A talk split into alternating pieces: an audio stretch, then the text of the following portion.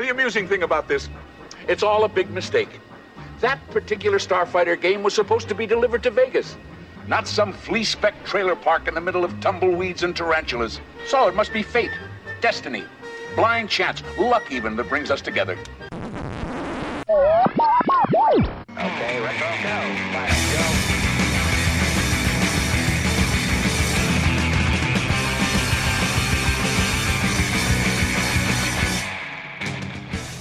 Hello and welcome. Welcome and hello. This is Wait, You Haven't Seen? And it's a show where we talk about movies, and specifically a movie at least one of us has never seen before. Uh, I'm your host, Travis, aka TV's Travis. This is episode number 94. And the movie that we watched this week was The Last Starfighter from 1984. And joining me to talk about it, because she had not seen it before, Annalisa. How you doing? I am doing okay. I am I am starting to recover from being a absolute mad crafting woman before Christmas and I'm I'm great. I'm wonderful. How are you? Well, so you you made up for the fact that I was not a mad crafting woman before Christmas. So I think that it's a balance thing, right? Um, sure. Because my my mad crafting was, hey, this is a thing I can buy online. Click done. Um, uh, I, I did a little of that, and some of the gifts may arrive eventually. Well, they'll they'll get there when they get there. It's the thought that counts, right? I keep saying this year time is not a thing. So No, no, no, not at all. So you had never seen The Last Starfighter before, and you brought this one up as a movie that you would want to watch. So I have to ask, how is it that you missed this one? okay. Well, first off, when it came out, I was two years old. Uh huh. Um, but other than that, um, I just I have never been really good about watching this sort of genre or time period of movies when I was a kid. Like I grew up without cable. I didn't have cable TV until I was like in college. And Okay. then I was like super focused on Cartoon Network. So I was like, "Oh, you mean I have other channels now?" It's like, uh, no, I, w- I, w- I was so stuck on Toonami and like the old school Adult Swim and stuff before it was like live action and not cartoons all the time. Yeah, but yeah, no, I just completely missed out on all of the stuff. Um, and then finally, when Netflix came out, I started to kind of catch up, and then I got a little bit overwhelmed. Like I got through uh, what is it, Flight of the Navigator, Mhm. and um, what's it called, jo- the Johnny Five Oh, short uh, circuit. Short Circuit. Yep. Short Circuit, uh, Never Ending Story. I got through like some of the stuff, but then by the time I got around to a lot of it, it had you know moved on from Netflix or I don't know, life happened, and Yeah. this this one's been on my list for a long time. I just ugh, there's a lot of stuff to keep track of. Oh, definitely. So, to set the record straight, I was also only about two, two and a half years old when this came out. Um, what I have found is, is kind of interesting. Everybody that I talk to or that I hear about that loves this movie all fall into the same category. All everybody's like between 35 and 45 years old right now. And it's like you either watched this when you were a kid or it, you completely missed it. Like one either one of those things happened. There there's very few people I talk to they're like, "Yeah, I remember seeing that. It was all right, but whatever, I don't care." It's like the people that saw it when because of the age that we all were when we saw it, we just latched right onto it. Um so and it also kind of makes sense if you were starting to hit Netflix and the streaming services and and start to dive into this era. This is like just below that first tier of those movies. You mentioned Neverending Story, you mentioned Short Circuit, Flight of the Navigator. I would put almost on par with this one, but that one being a Disney produced one um, gets a little bit more notoriety. I feel like so. You know, it, it's one of those that I'm never overly surprised when someone says they haven't seen The Last Starfighter, but I, I think just based on what I know about you, it was a little bit more surprising. Like, really, it feels like it's right in your wheelhouse of something you would love. So, Yeah. um, I just, uh, I, I have the nostalgia for this movie. I remember seeing it. I don't remember how old I was, but I was young when I saw it for the first time, and it just it grabbed me right away. There's something about this idea of like the kid that's really good at video games gets called up to the big leagues was was so cool to me at the time. Um, so I'll I'll just come right out and ask what did what was your experience like watching it for the first time?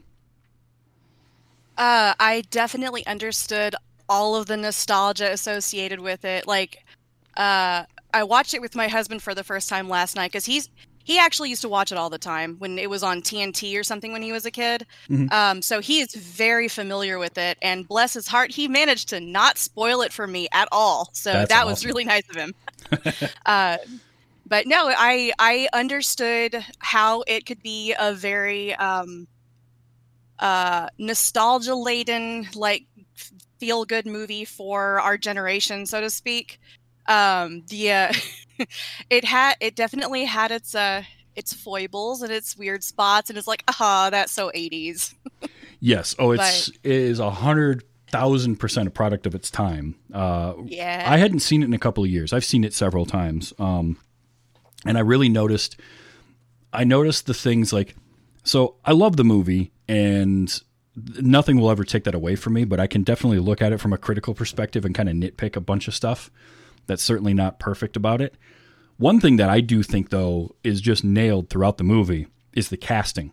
I think that the people they had in the roles that they played because oftentimes I look at a movie that's this age. So this movie's about 36 years old now, and surprisingly has never been remade. But there have been rumors of it getting a remake at some point.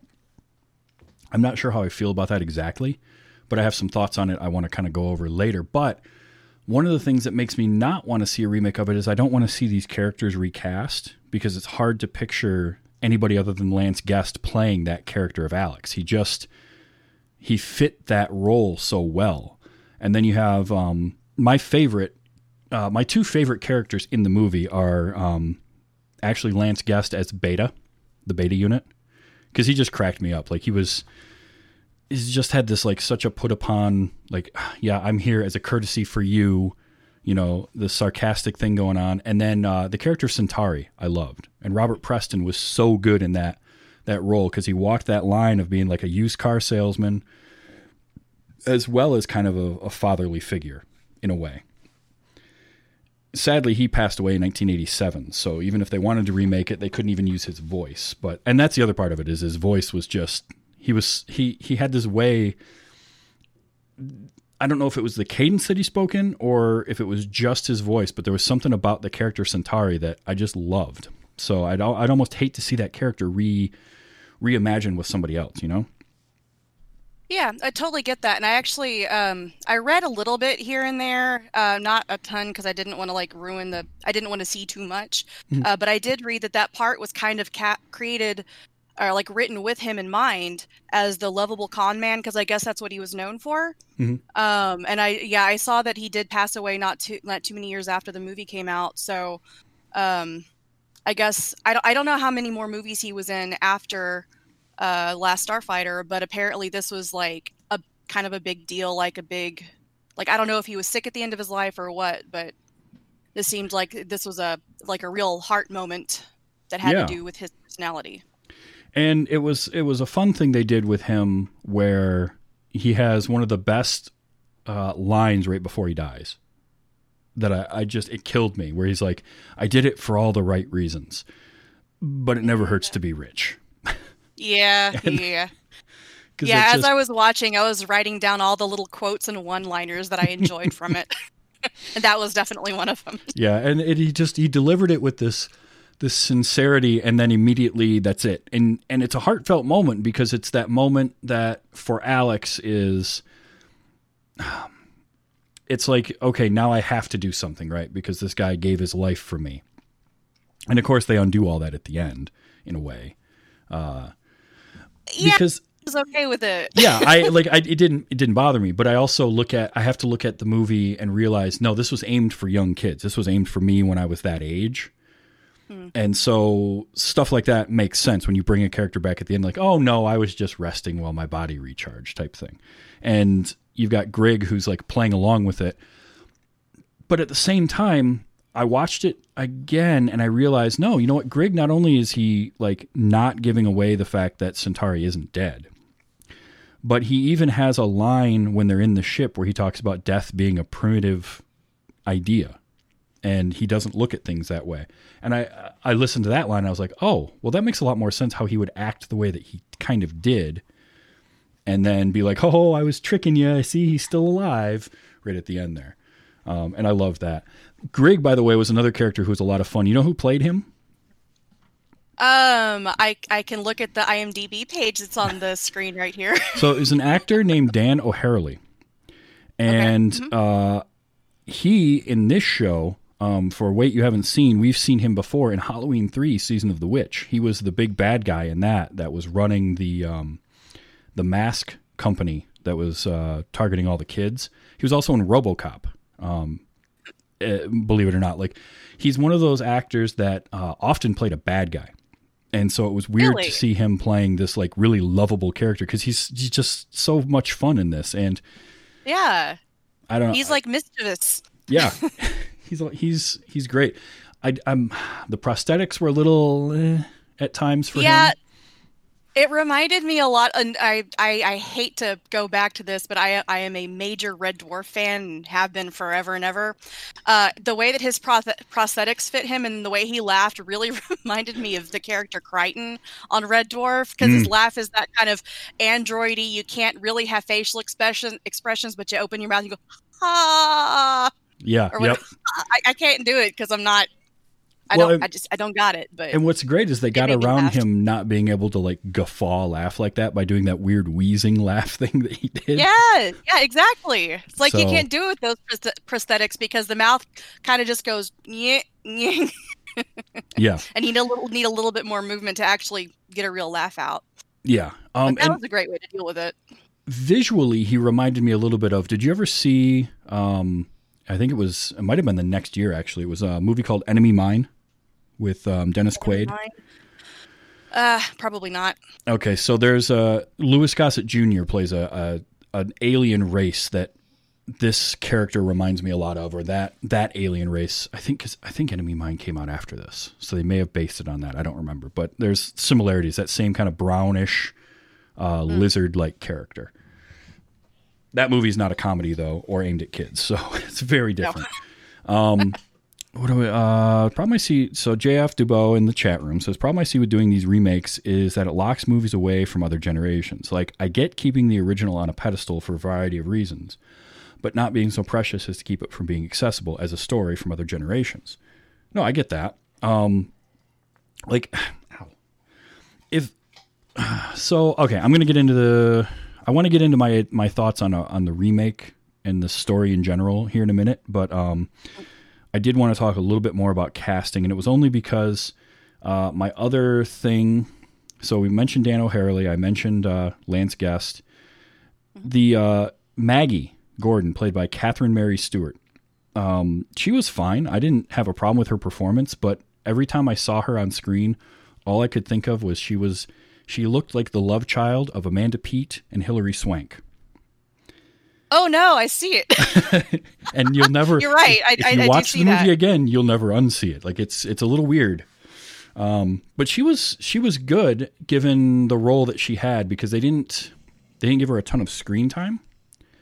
Um, but I you know she also wasn't super like they didn't they didn't go the route of a damsel in distress or anything like that with her. She was just sort which of Which I was thankful for. yes. She she was just afraid to leave. She was afraid to leave their trailer park. Sure. Um, yeah, and that that whole thing felt really um, concise and maybe a little bit contrived, but given the age demographic of this movie, like the the people that it was the ki- the kids that it was actually geared for, it makes total sense. Mhm. So looking at it from a jaded adult perspective, who's actually like literally had to make like do or do or don't do this or don't do this situations, it's like that's not how those decisions go. No, but I did like the fact that uh, the decision was kind of made for her by her grandma.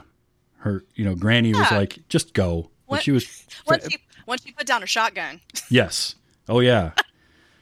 Oh yeah. I, I had plenty of I had plenty of notes to myself about Granny and her shotgun because she was she was ready. Like as soon as she saw an alien.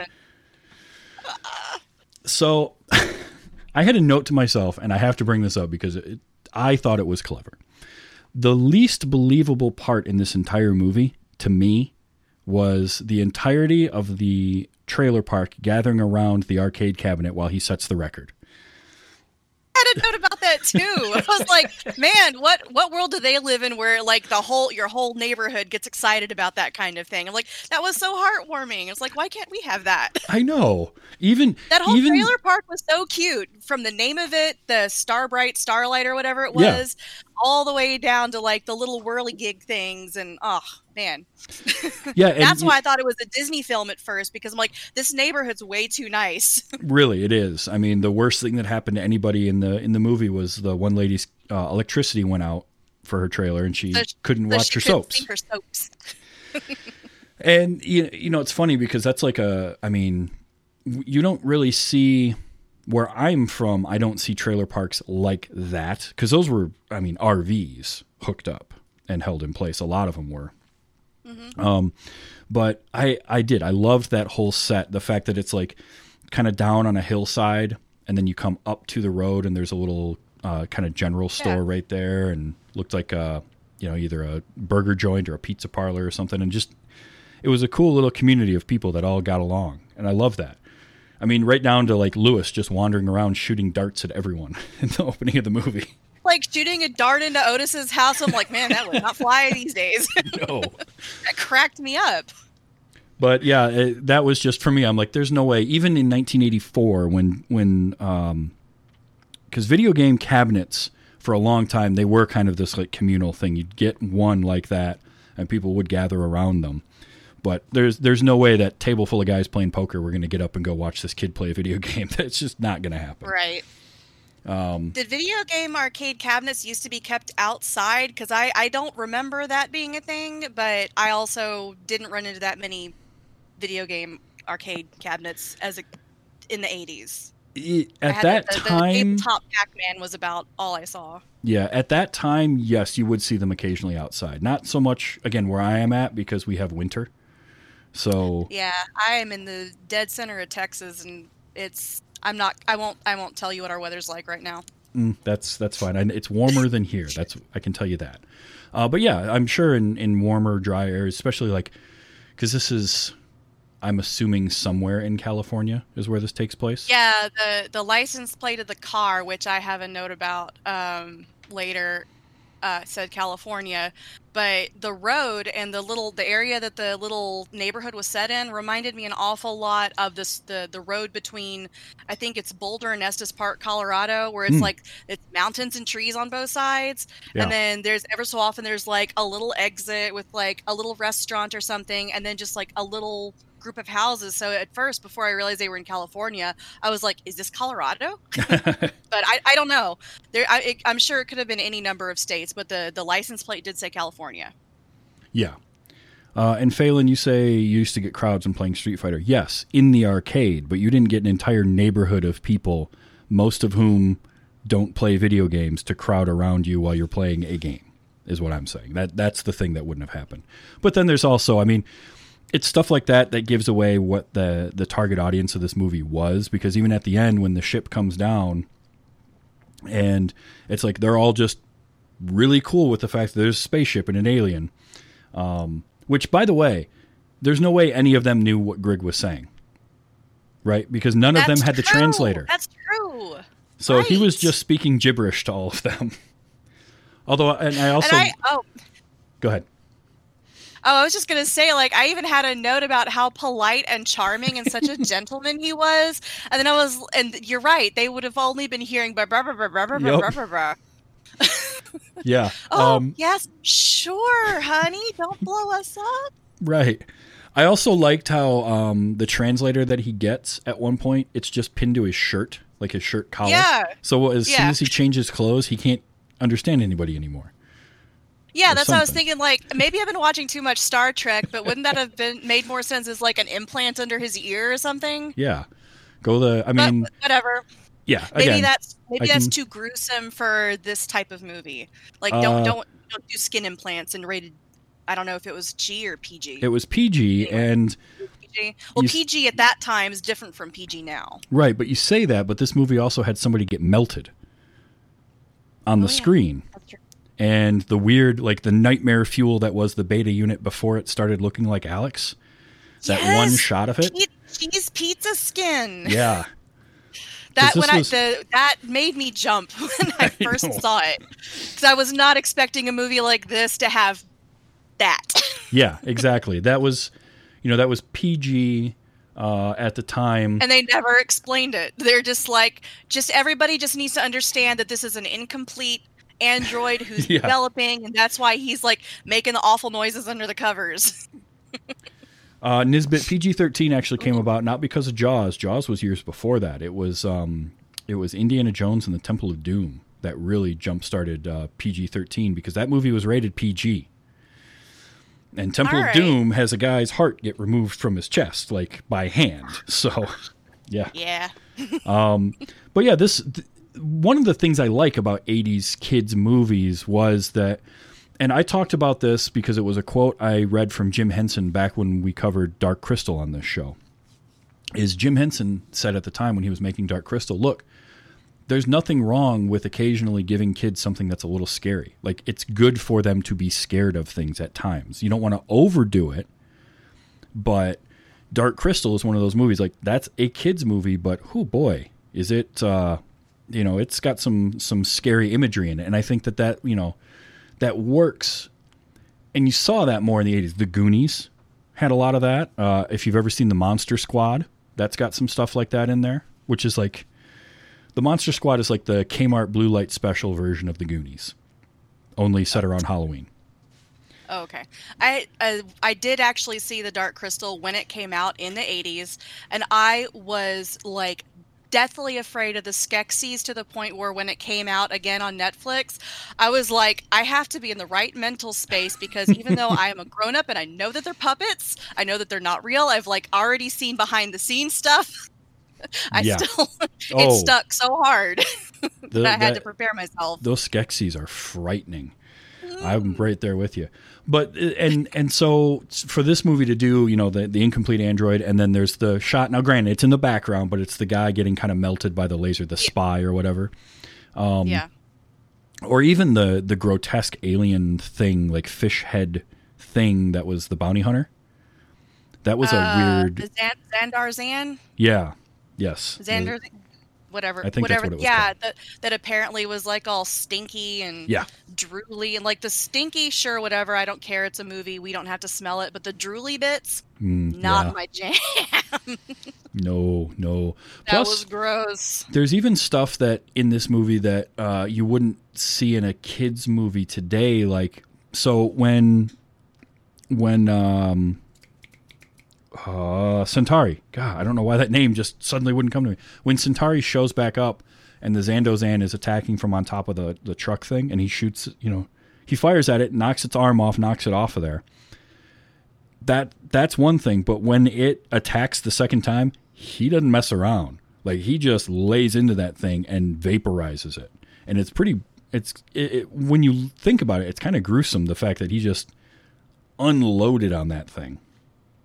So that's kind of something that you might not see in a kids movie today, either. Well, yeah, that and when when uh, the beta Alex goes and crashes the truck into the spaceship, oh yeah, that's a that's a thing. Like I don't I didn't realize what was happening until it was until he was like get out of the co- the truck and I'm like, "Oh, this in this movie? We're doing this?" oh he's gonna go Okay. suicide run on this. Okay, Was, Yeah. Did he have to? He could have jumped out of the truck too in the t- but o- okay, I guess we had to have some sort of closure for why the they didn't want to do the two Alex and the beta in the same that Yeah, that would have that could have been a spin-off. it could have. All right, so that's a good place to jump into this. So remake wise, yeah. I don't hate the idea of the Last Starfighter being remade. I'm not super like, yes, it's got to be done. I want to see remake really bad.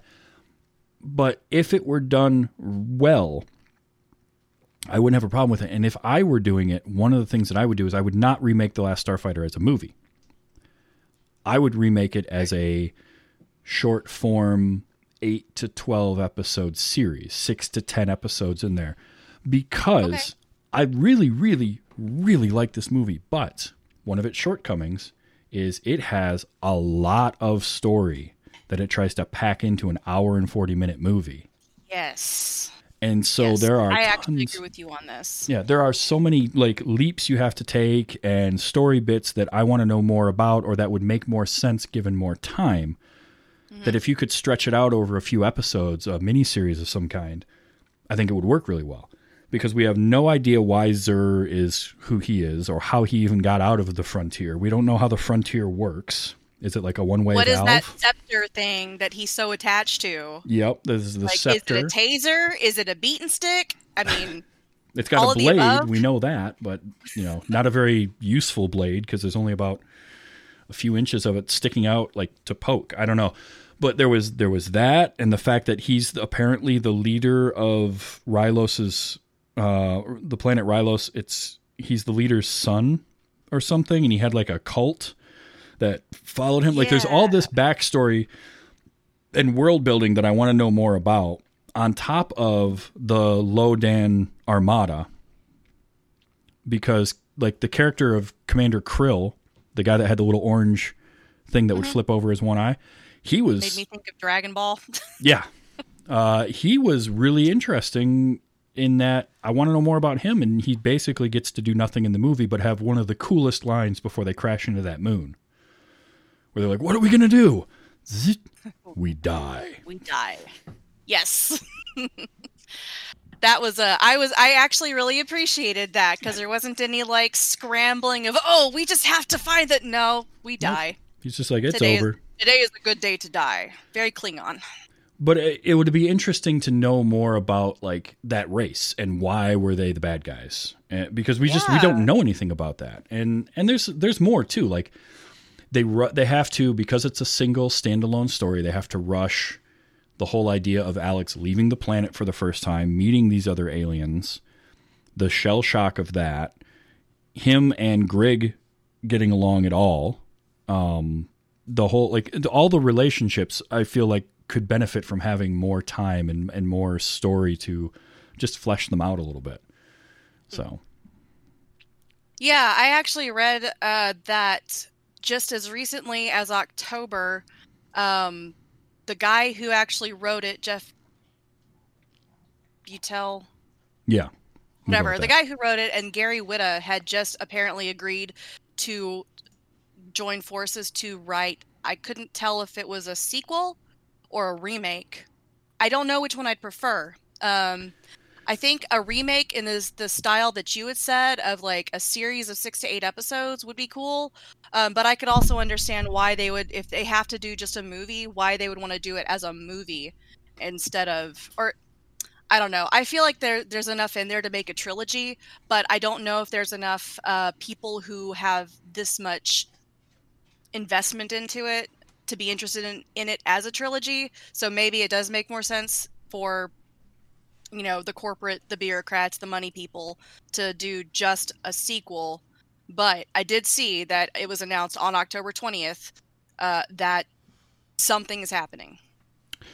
That's we'll interesting to me. I because that's the other part is, and we have a. I mean, right now we have such a shifting landscape of of films anyway with with COVID and theaters and are they going to be around or not? Like it's really difficult to say what's going to work or not. That's why I'd love to see a Netflix or an Amazon or Hulu somebody kind of pick up this property and do something with it. Now, if you were going to do a sequel to it, because that's the other question is do you set it in the time period that this movie came out in the early to mid 80s the problem i see with that is number one a lot of shows and movies have been doing that lately. Mm-hmm. And there's a tendency to overdo the nostalgia factor in something like that hmm.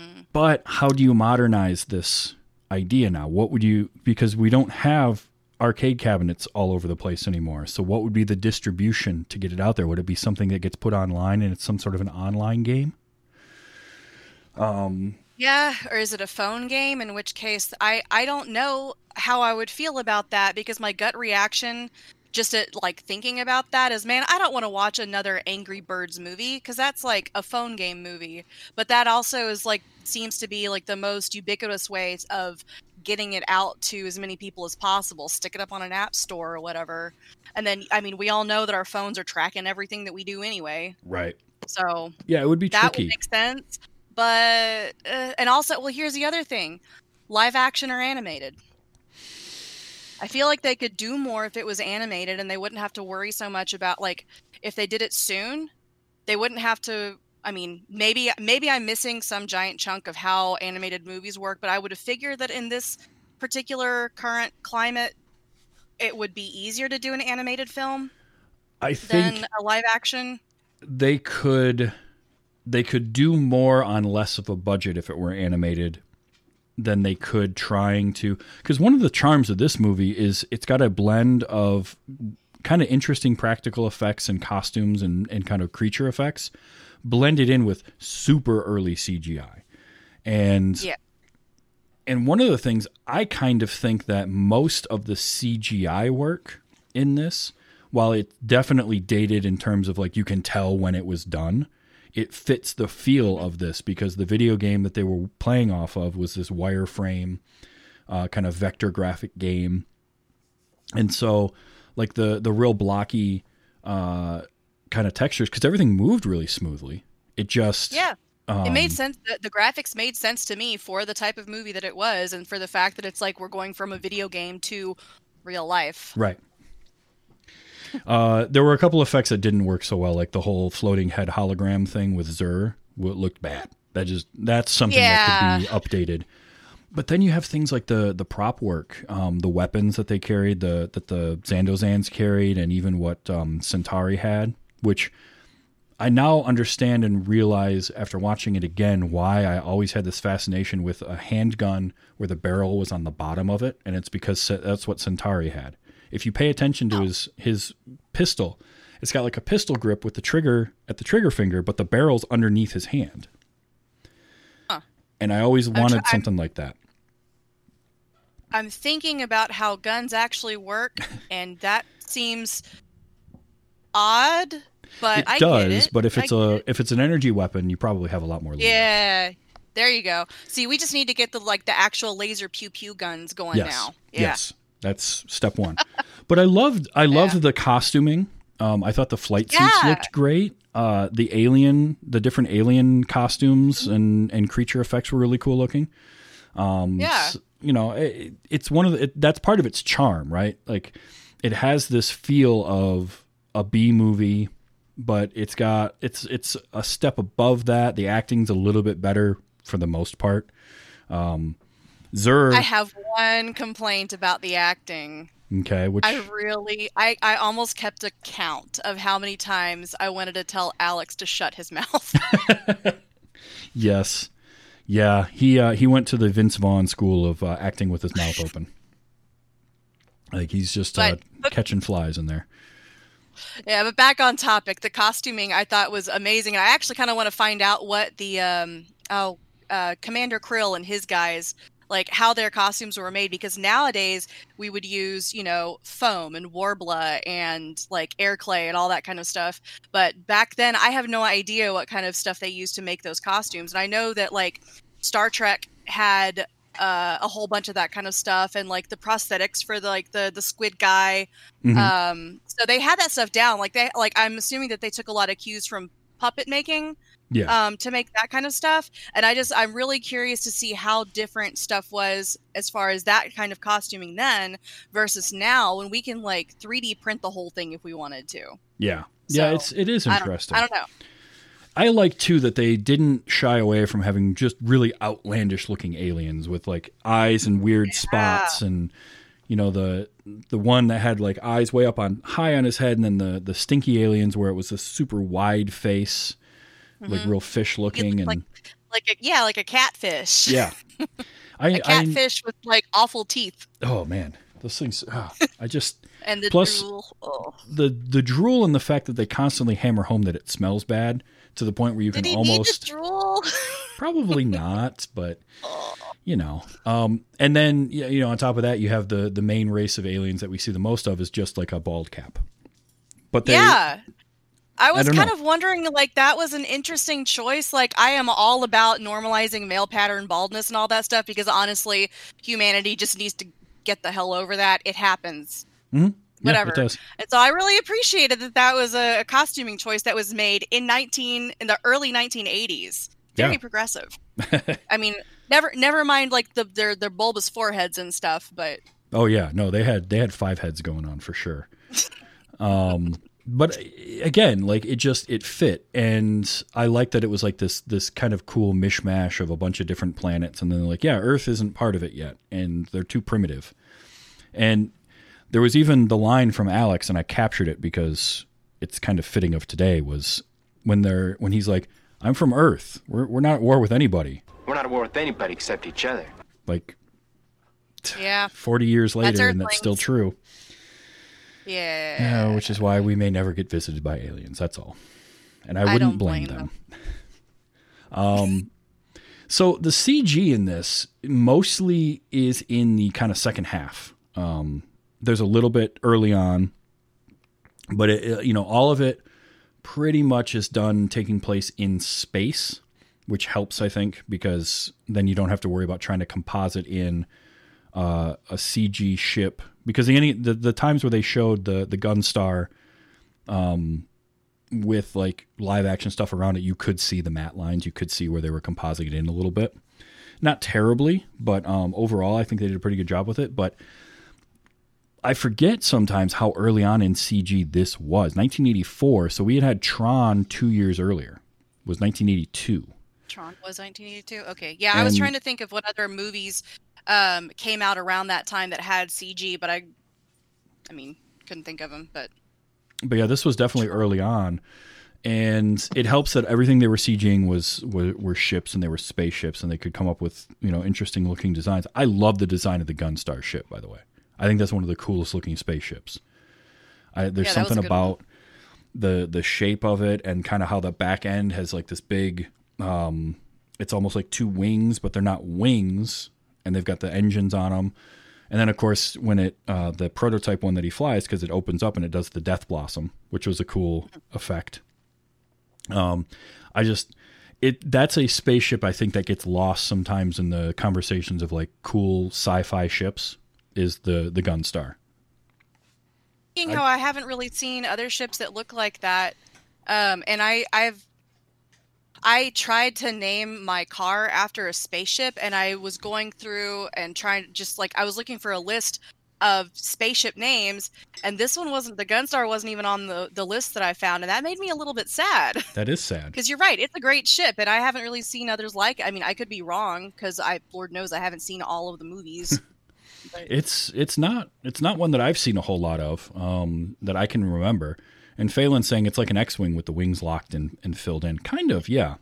Yeah, no, I can Yeah. see that. But it wasn't though, which Right, I but- appreciated. It wasn't like, oh, oh, but there was apparently something copied, and I, I maybe JF knows more about this one, so I'll bug him about it later.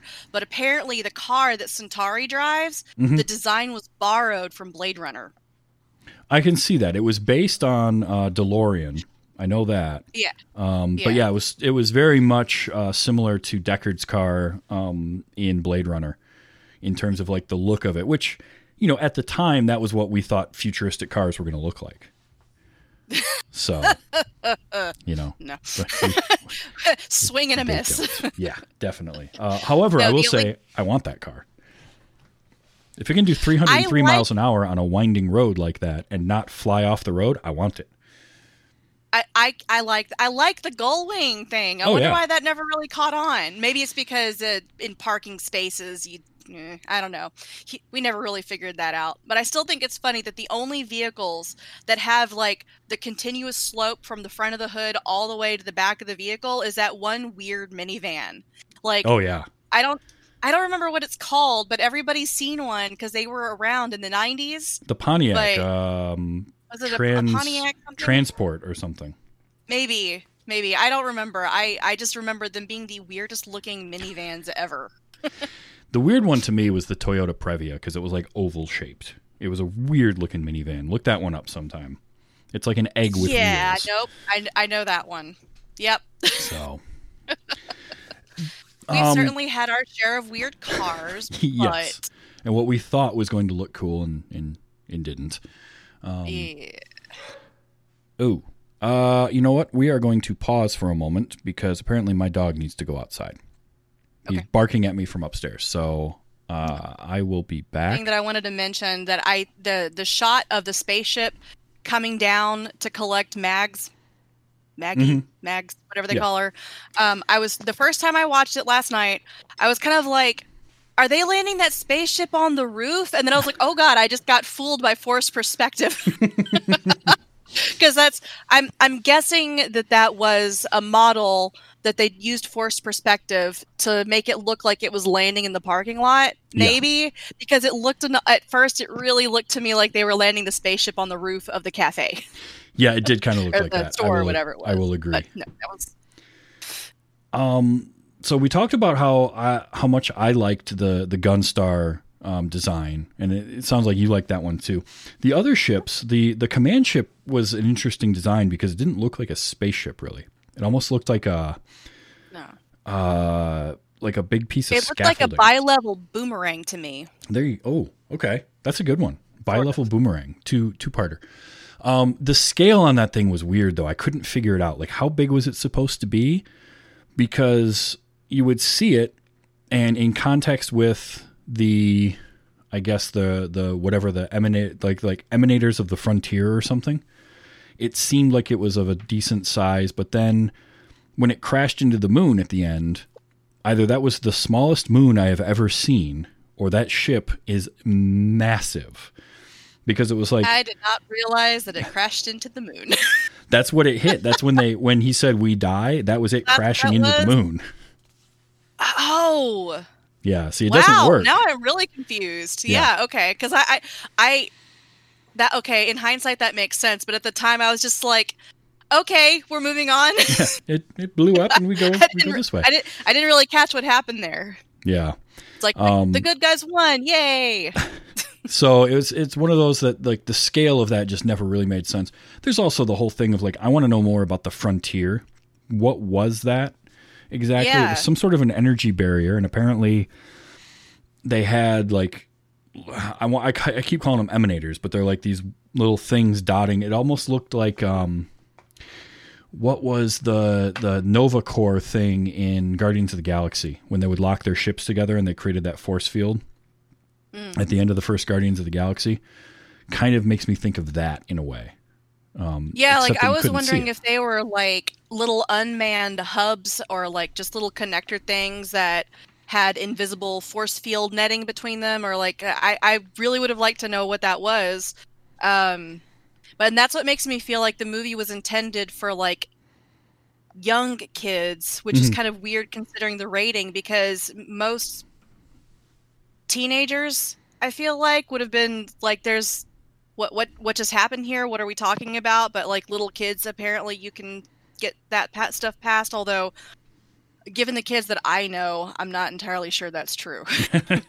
well, Maybe and- back in the when- yeah, in the early '80s, uh, I don't know, man. Kids are too smart these days. I'm scared That's of true. them. well, also exposed to a lot more information. Like science Mhm. fiction Oh yeah, at the time, you know, we had like Star Wars and Star Trek, and that was it. So you could really hand wave a lot away. Um, Mhm. Yeah, I don't know. It's it's hard to say, but I, I like the I, the idea of it is kind of interesting. Apparently, it was a giant sphere that covered all the uh, the peaceful planets of the universe. I guess so. They okay. location is everything, and even in space. You know what neighborhood Yeah, you live in matters. I guess that kind of is that. So when they were setting up to do the Death Blossom, which okay, so I played an awful lot of Overwatch in my life, so my brain immediately went to Reaper, die, die, die, and I was like, did somebody copy something here? or are there a lot of weapons called the Death Blossom? I think there was But some when they were setting- influence. Eh, who's gonna check? Yeah. And whatever, it worked. But so I was noticing that they had like the sphere set up and they had like dots kind of in a circle, and I was like, is that where are the dots supposed to be the ships?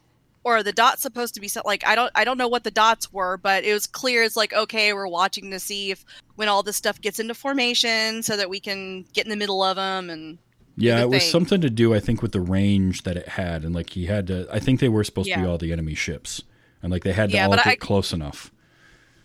Yeah. I think the thing that I was stuck on was like, was that green thing representative of where like the little green nod nodules, the little green ships were, Mm, mhm. or was that just like a spacing thing? Because they were the, kind of the same color of green. yeah, so that's what of. that's why I thought maybe that was what that was. But the sphere was the range. Yeah. Well, yeah, yeah, that makes that makes sense. Now, one thing that I'm curious about, and I, I kind of like to know your take on this. So he had the chair that swiveled and moved with him as he uh, as he aimed things, even though the cockpit didn't, which I thought was strange. But when he's firing off the Death Blossom, the ship is just rotating like mad, and then they would cut to the inside of it, and his chair is rotating like mad. So it almost feels like the chair, like he was stationary the whole time, and the ship is rotating around him. I feel like if he had been moving with the ship, we would have seen a puke scene. Oh, for sure. like because he did come out of it kind of like uh but that it's like that much motion doesn't leave you feeling like uh that would be super disorienting. Very much so. Uh yeah. So I, I I don't know about that. That was a plot inconsistency to me. well, there's a few of those. But not that big of a deal. Oh, yeah, Mm. gaping holes here and there. Whatever, we can look past that. Again, I don't care. Um, so okay, now That's part of the fun in these movies, though. It's like, It- what can you get away with cutting out? oh, very much is like uh, one that I noticed, and I was watching. I had a friend of mine, and I was watching it with him. And there's, I love the scene of Beta where he wakes up and his ear is all messed up, and he's hearing the butterfly Yeah. outside the window. Like that scene is super fun. Now it doesn't do anything for the plot of the movie, and you could have easily cut it out. But it's a fun scene, so I don't want to. I don't want to lose it. But I'm also watching it, and when he takes when he pops the head off and sets it on the table, and he's working on it, my my first thought Well, was one of how my favorite gags. how can he see what he's doing? and but then Eh. like it's got those great gags where he tells Lewis to go back to sleep that he's just having a bad dream and then he when he turns the head around he looks out the window and he sees the little like shooting star you can tell the ship is landing. And it has my favorite moment in that entire scene which is he does the the the fingers to the bridge of the nose kind of uh but he has to do it from the side with his hand turning his head like it just I, I don't know why that tickled me so much. That that whole scene. Oh, I I love those things. The the fake no head or the it's like popping your head off gag because like clearly the actor was in the table and then clearly there was another person who's like doing oh that yeah, number. yep, I love it. Yeah, and and it's great because it's such an easy effect to do, but it looks good. Like it just looks yeah, great. it was it was You- fun. It was funny, and I just like I, I have a soft spot for humanoid androids and stuff, and so this was like that was right up my alley. Tickled me pink. Yeah, and and he's a fun character because he's trying to figure out like the next scene you see him and he's he's doing the eyebrow thing and he's like trying to figure out what that does and the whole uh the whole thing where he's trying to sweet talk her so he's just listening to the other guy and then Oh, repeating everything he says and it's like oh this isn't gonna end well so that's like, buddy, no. and that's that's why there. Beta is like my favorite character in this movie because it's again it's Lance Guest who I think at the time had a ton of charisma and he's he's interesting to to watch as the character of Alex, but Beta was a fun character because of that fish out of water and that hmm. humanoid android thing. So Yeah, I hope nobody thinks I'm too much of a jerk, but it, there were times where I kind of liked Beta better than I liked Alex. oh no, totally. I, I'm I'm behind you on that. Alex wasn't a bad character by any stretch, but I liked Beta better. That's just me. I don't know. I have a soft spot for androids learning how to be human, so Yeah. I'm with you. I love Data. Yeah. Who doesn't? I mean, I mean, really. Oh Um, God, and the learning learning how to the the laughter scene in the back of the truck. Ha, ha, ha, ha, ha. that that that that that that tickled me pink. I thought that was so funny. So we talked a little bit about remake versus sequel earlier. Do you think if they made a sequel to this, would it be his little brother? Because I guess Lewis at this point would be almost forty. So It looks like they set the it they set it up for that. Mhm. Um, yeah. Uh, Lewis would be 40, 42, somewhere around there, I think, depending on if I have his age right. I'm guessing he was like six or seven, maybe Yeah. eight. Although the his obsession with the Playboy magazines kind of threw me off. Like, ha- yeah, really? This uh, okay? I guess we're trying to show that the kid is more mature than he looks, or whatever. Um, that was an interesting choice. Uh, but okay. That's- uh, yeah. No, I, I don't know. It, it makes sense to me to have the little brother um, be the the main character in a sequel, but I don't know that it's gonna. I don't think it could be the same actor though. No, probably not. I think. I mean, I I'd love to see more people who are uh, in their 40s get their you know new leaf, new life thing because Mhm. that you know is happening to a lot of people, and uh, not not not enough attention is paid to that kind of thing in the media, in my in my opinion. oh yeah. Because don't you know? At least women are supposed to disappear when they turn 30 or some whatever. Well, that and like apparently you can't have the hero's journey if you're over 20 years old. Yeah, that's which I mean, come dumb. on, that, that is dumb. I agree. Um, if you if if somebody gave you the choice and said, okay, you can have a sequel to this movie, or you can have a remake of this story, and and that's it. That's all you get is is one or the One or the other. There's no restrictions on it's only going to be a movie or it's only going to be a series or any of that. Which which direction do you think you go in with this? With since you Uh, have the I fresh think- eyes. I think I would go with a sequel. Okay. Like I, I think I think that um, the way that it was done, um, and well, and also, it's it's it's the way that it was done in the early '80s with that particular kind of CGI, that particular storyline. The the I don't know if there's enough movies to make it a trope, but the uh, plays video games and is discovered and then has to go fight a real thing. Because I know this one and Ender's Game are both like that. Mhm. And I guess is it Ready Player One? Ready Player sort One's of. got a little bit of that in it too. where the video games turn real. Mhm. Um, I I think that was very much, and yeah, yeah. Uh, Danny Ora points out you're not even a real adult till you're 30. That's very true. oh boy. Um, but yeah, I think that it would make more sense to given given how different production is now. I think it would make a lot more sense to do a sequel. However. I know that there's going to be a lot of people that disagree with me and say that a remake with current technology would be the only way to do this this justice, which I also understand, but I think I'd personally rather see a sequel. So yeah, if it, I would only want a remake if it was like I was talking about. You're you're expanding the story, not just saying we're going to take the same storyline or the same similar story and we're just going to make another movie. And because to me that feels like a, a lazy way of doing a remake, but also there's nothing transformative about that. And I want to know more about this world. I think with a sequel you can you can explore some of those other parts of the world too and a sequel would be an easier way to bring it modern than uh, than a remake um, because again Yeah. it, it would fall into the pit we talked about of either uh, you set it in the 80s and and honestly I don't want that I want the 80s-ness of this movie to be genuine from its time not a uh, an attempted nostalgia thing so Yeah, I th- I think um, it's been fun going through the cram of nostalgia the past like decade or so, Mhm. but I th- I kind of feel like it's time we can move on. I think I think we've done the 80s and the 90s. Um, yeah it's- and you know it's that's nothing new. Like revisiting old older aesthetics is nothing new. But i think that at some point you I really have to you have to start telling new stories.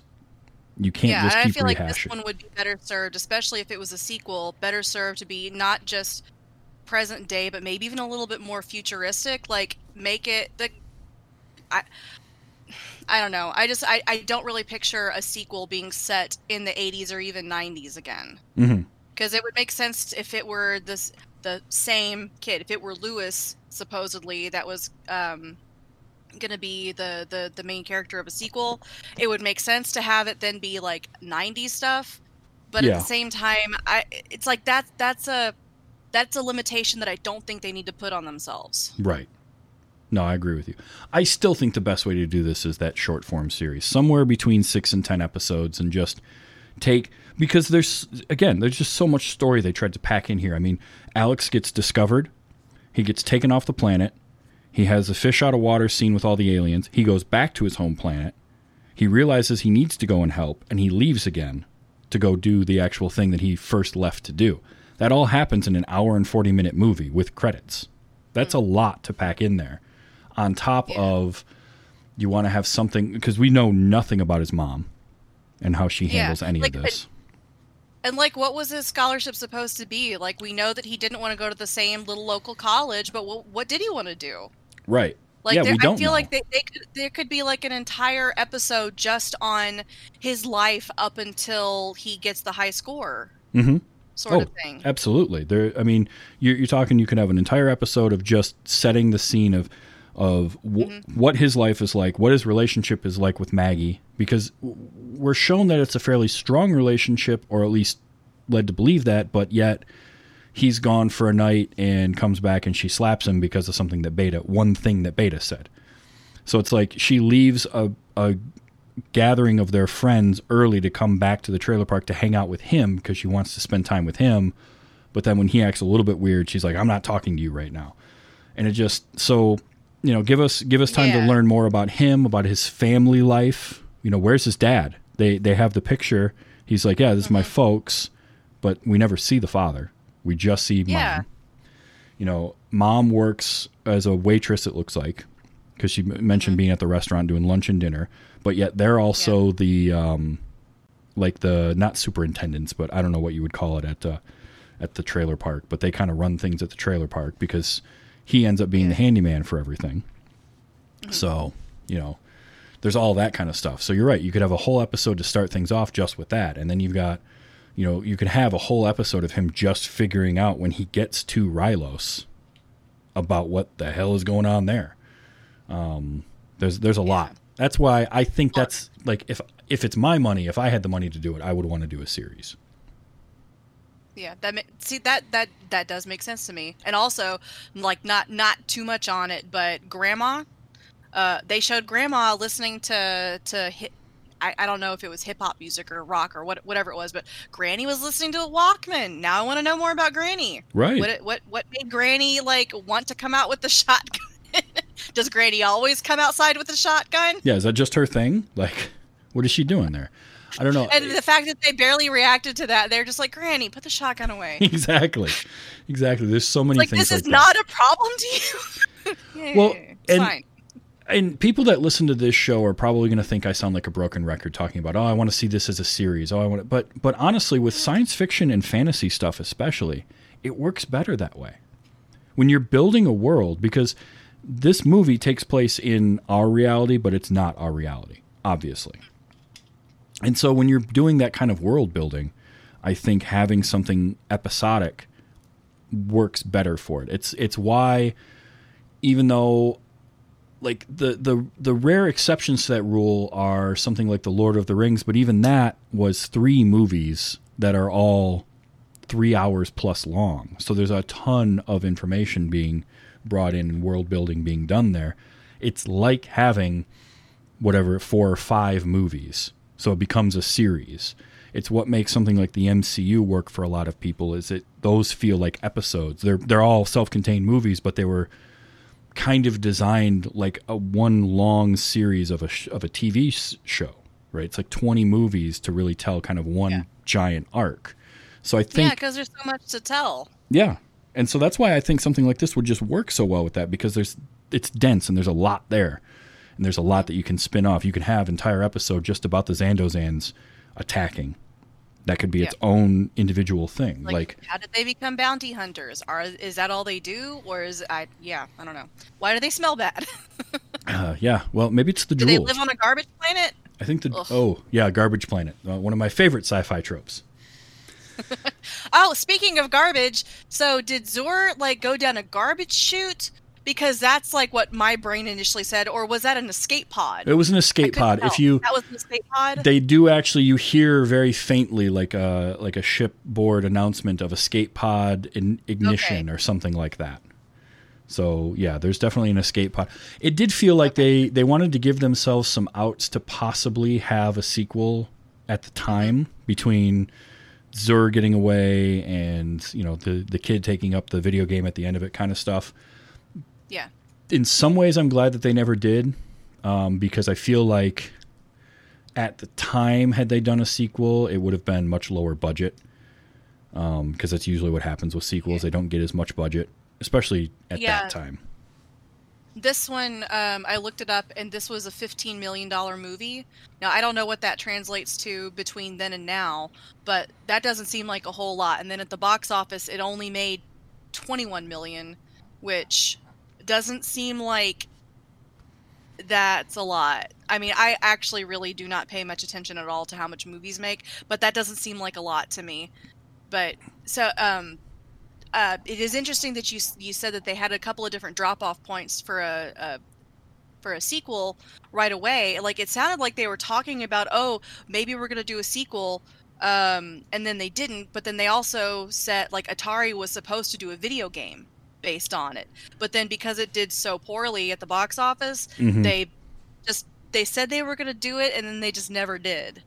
Yeah. So well, and then there were there were other video games related to it, but they were released under like a different title, or Mm-hmm. it had like a different the, the name, but then a different plot and all kinds of crazy stuff. well, it's funny because the end of the credits actually says "play the game on Atari" or "play the game from Atari" Oh. right at the end credits of the movie. Oh well, clearly I did not get get to that. well, no, but I mean that's But- that's kind of it's amazing that uh, just to give you an idea, RoboCop, which came out about three years later, 1987, um, was a budget of around 13 million, Okay. and it made 53 million. So, you know, it's just to not the exact same, but when you when you think about the fact that this movie was made for eight, 15 million dollars, and the amount of computer work that went into it, uh, I think is as much or more than Tron, which wa- would have been not long before this, 82. And that movie had a budget of 17 million. So, kind of give you a little bit of an idea. Yeah, well, someone in the chat just pointed out that 15 million then would be about 36, 37.6 million today. So just straight by inflation, yeah, that's like nothing. That's that's almost Yeah. no budget. Um, it was a decent sized budget for uh, a film at the time, but it was still fairly small. Um, And the fact that it only made about twenty one million is is why we never saw anything else with it. It just, you know, Yeah. it made a profit, but it just barely. didn't didn't grab people. Did something else come out at around the same time that got people's attention more? God, I feel like maybe, um, but I can't remember anything really, uh, really big at the time. But I guess 1984. So, and it was a Uh, summer. Dune. Dune came out. Gremlins came out. Uh, the Neverending Story. Mm, that would have done it. Yeah, there were there was yeah there were definitely a. The okay yeah there's last star sorry I'm looking it up already. uh, 2010 the year we made contact. Oh yeah, God, that was 1984. Huh. But I think you know it, what this movie was able to do was was like a lot of uh, sci-fi.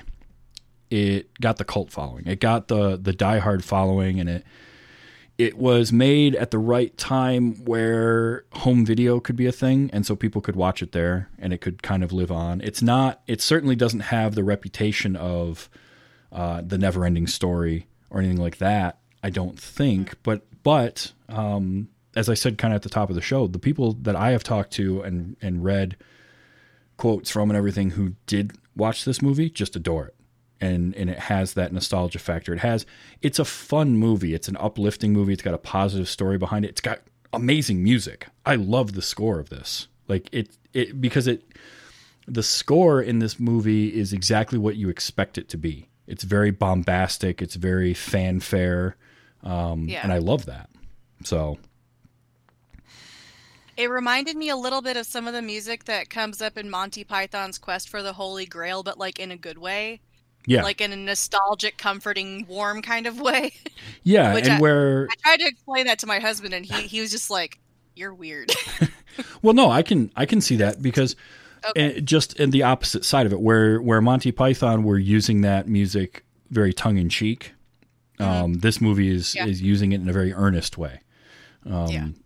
because it does it just it just has that feeling of the music that you expect to hear in this movie in an, in an early 80s kind of sci-fi movie that has somewhat of a budget so it's not the music that you would hear in like beastmaster or something where you know a movie that's made for a pack of gum. Um, so that you know that definitely makes a difference. But overall, I if you haven't seen this movie before, you really should. It's a good one. Um, it's a lot of fun, in my opinion. Oh, it's funny. Yeah, uh, it's a, IMDb it's a good has Enemy Mine. 80s, uh, 80s movies. Oh, totally, totally. Mhm. If you enjoy that fe- the the the aesthetic of an '80s movie at all, you you'll get you'll get a kick out of this. You have to watch it through Oh, that yeah. lens.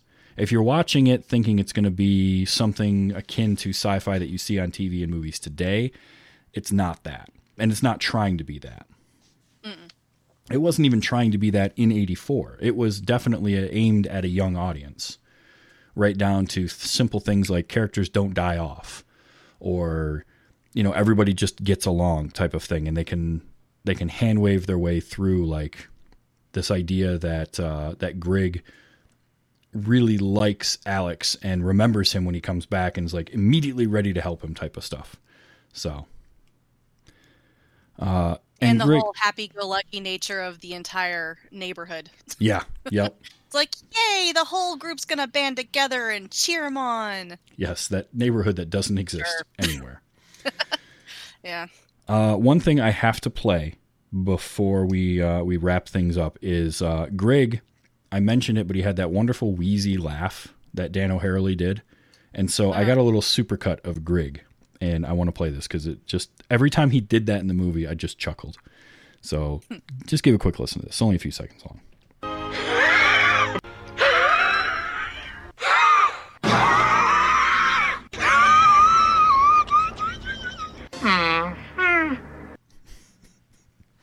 The mm-hmm is might be my favorite one. Yes, that I that was one of the things that I wrote down. It's like so it's like theoretically we could already be dead or whatever. It is like, mm-hmm. yeah. Oh, yeah. yeah, you're not wrong. Oh, I loved Greg. Greg was great. The whole movie's Yeah, fun. I just, if you like I say, if you haven't watched it, go out and watch this. It's, it's I. It was on Netflix for a while. I, I don't think it is anymore, unfortunately. No, I ended up buying it through iTunes, partly because I wanted to watch it multiple times over over time, and also my husband was just like, "Nope, that's a movie we need." So That helps. sure. Um, but yeah, well, okay. So I want to say thank you, Annalisa, for for coming on this week. This was fun. I'm glad that uh, that you were uh, were amenable to coming on and talking movies with me because uh, this was a fun Thank you conversation. for inviting me. Yeah, no, this is great. Well, anytime you want to come back, you gotta if you got another movie you haven't seen, or you got something you love and you want to see if I haven't seen it, let me know because uh, anytime you want to come back. Um, There's Now- plenty of movies I haven't seen, so well, good. I, I I like that. That's why I started this show. Um, let people know if you got any projects you're working on or anything that you can tell people about. Uh For those that I don't know you, Uh, I personally am kind of in the middle of uh, a, a shift of stuff, but I, I also do some do some work for uh, for Bizarre Magic. I uh, uh, I do stuff with the Modern Rogue and Scam Nation.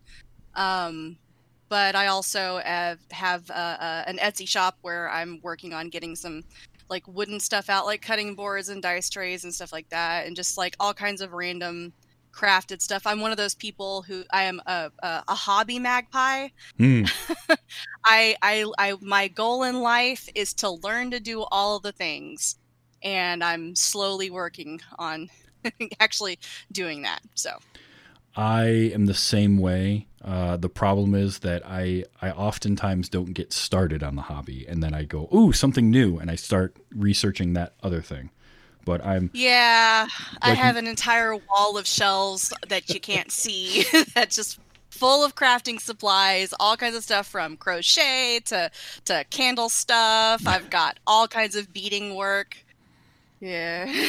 yeah I, I, I just I just want to know how to do everything, just in case it comes up to where I need to learn how to do it. So, eh. Yeah, I, I'm I'm making it a rule for myself now that if I get a hobby that I get started on, I have to at least do that for a little while before I move on to the next one. And gotta complete at least one thing. Yes, yeah, yeah. it's I, ch- I sort try. of working. so, uh, and your Etsy shop, where can people find it? What what would they search for on Um, Etsy? Arbitrary reliquary. Okay, Um, It's I am the worst. I'm I'm very well known for picking terrible names for stuff because I pick it. I picked it all back when I thought it was never going to get said out loud. Like my Twitter handle is Amuse Lisa. What is an Amuse Lisa? it's a play on my name, but I, I never expected to have to say it out loud, and now I've had it for so long that I can't get rid of it. Um, yeah, you're but- talking to the guy who named his show "Wait You Haven't Seen" with uh, with question marks and ellipses in it, and wonders why nobody can find it when they search. So, I feel your pain there. so, yeah, I- arbitrary reliquary. Yes, Okay, meaningless treasures. awesome. I love it. That's great. So yeah, if you're looking for any uh, any little crafted things, go check that out. That's really cool. Well, again, thank you for coming on. This was super fun, and I'm glad that you got to see this movie finally because it really it it, it is kind of in your wheelhouse, and it, it, It- seems like Absolutely was. Yes. No, this is it was it's it's a movie that's been on my list for a while, but like it it when movies aren't available on Netflix anymore and I have to either go buy it or go um go go rent it or whatever, it's like because there's already so many things out to watch, but no, this this is one that was definitely on my list um from ages ago and it's just I'm so glad that it came back up, bubbled back up to the surface. yeah. So this is good. This is great. Yeah, and it fits in perfectly with the ones you mentioned with Flight of the Navigator. Short Circuit is a personal favorite of mine. yeah, Um, I need to watch that again. Oh, it I know. And the sequel's better than it has any right to be. Um, it's not Yes. great, but it's better than it Yeah. should be. So yeah. So in the chat, no disassemble. that's right. No disassemble. I think part of it is the sequel doesn't have Guttenberg, which it could be good or could be bad. Like that could be what Mm. makes it better than it's supposed to be, or it could be, I don't know. Either way. Eh. Uh, so this show I record every Sunday night, 8 p.m. Eastern time, uh, twitch.tv slash TV's Travis, where I have uh, I have my guests come on and um, we talk about movies. Comes out as a podcast on Wednesdays. So if you enjoy this movie and you want to be like JF DeBoe, Danny Ora, uh, Phelan, Nisbet, come hang out in the chat and yell at me. Um, let me know what I'm getting wrong or just say stuff like no disassemble because that's fun. Uh, yeah, the best part was Johnny going punk. That's true. That is very true.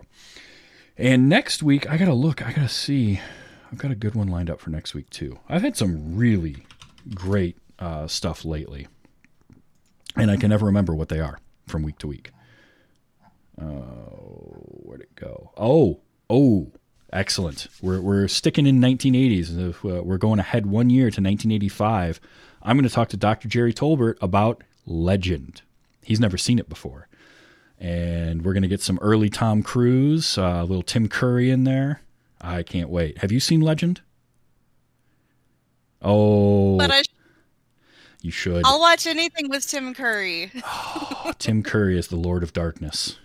That's all you need to know. I, I keep hearing that like uh, people can judge you by what movie you think of when somebody says Tim Curry. yeah, okay. I hope well, okay. So Tim Curry, what comes to mind? What's the first movie? uh I just blanked.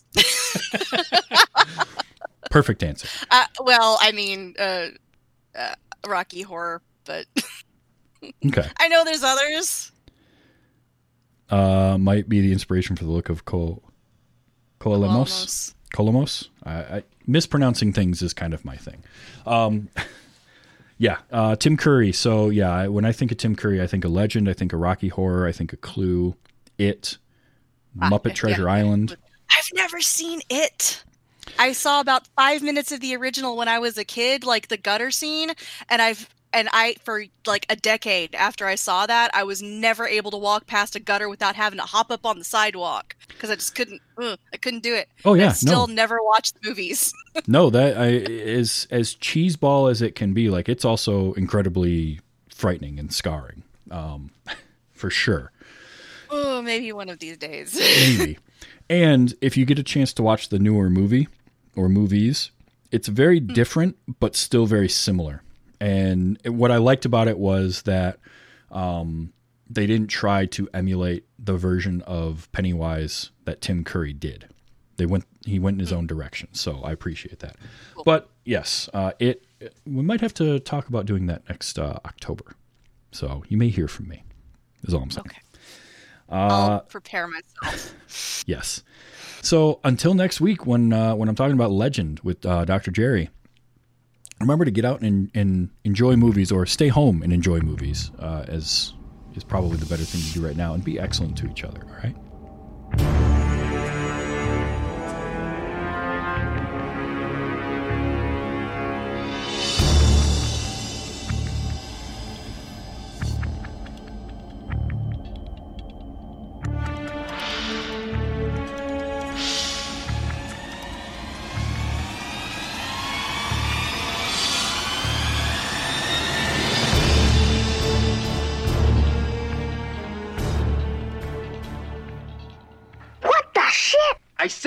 To sleep, Lewis, or I'm telling Mom about your Playboys. Diamond Club hopes you have enjoyed this program.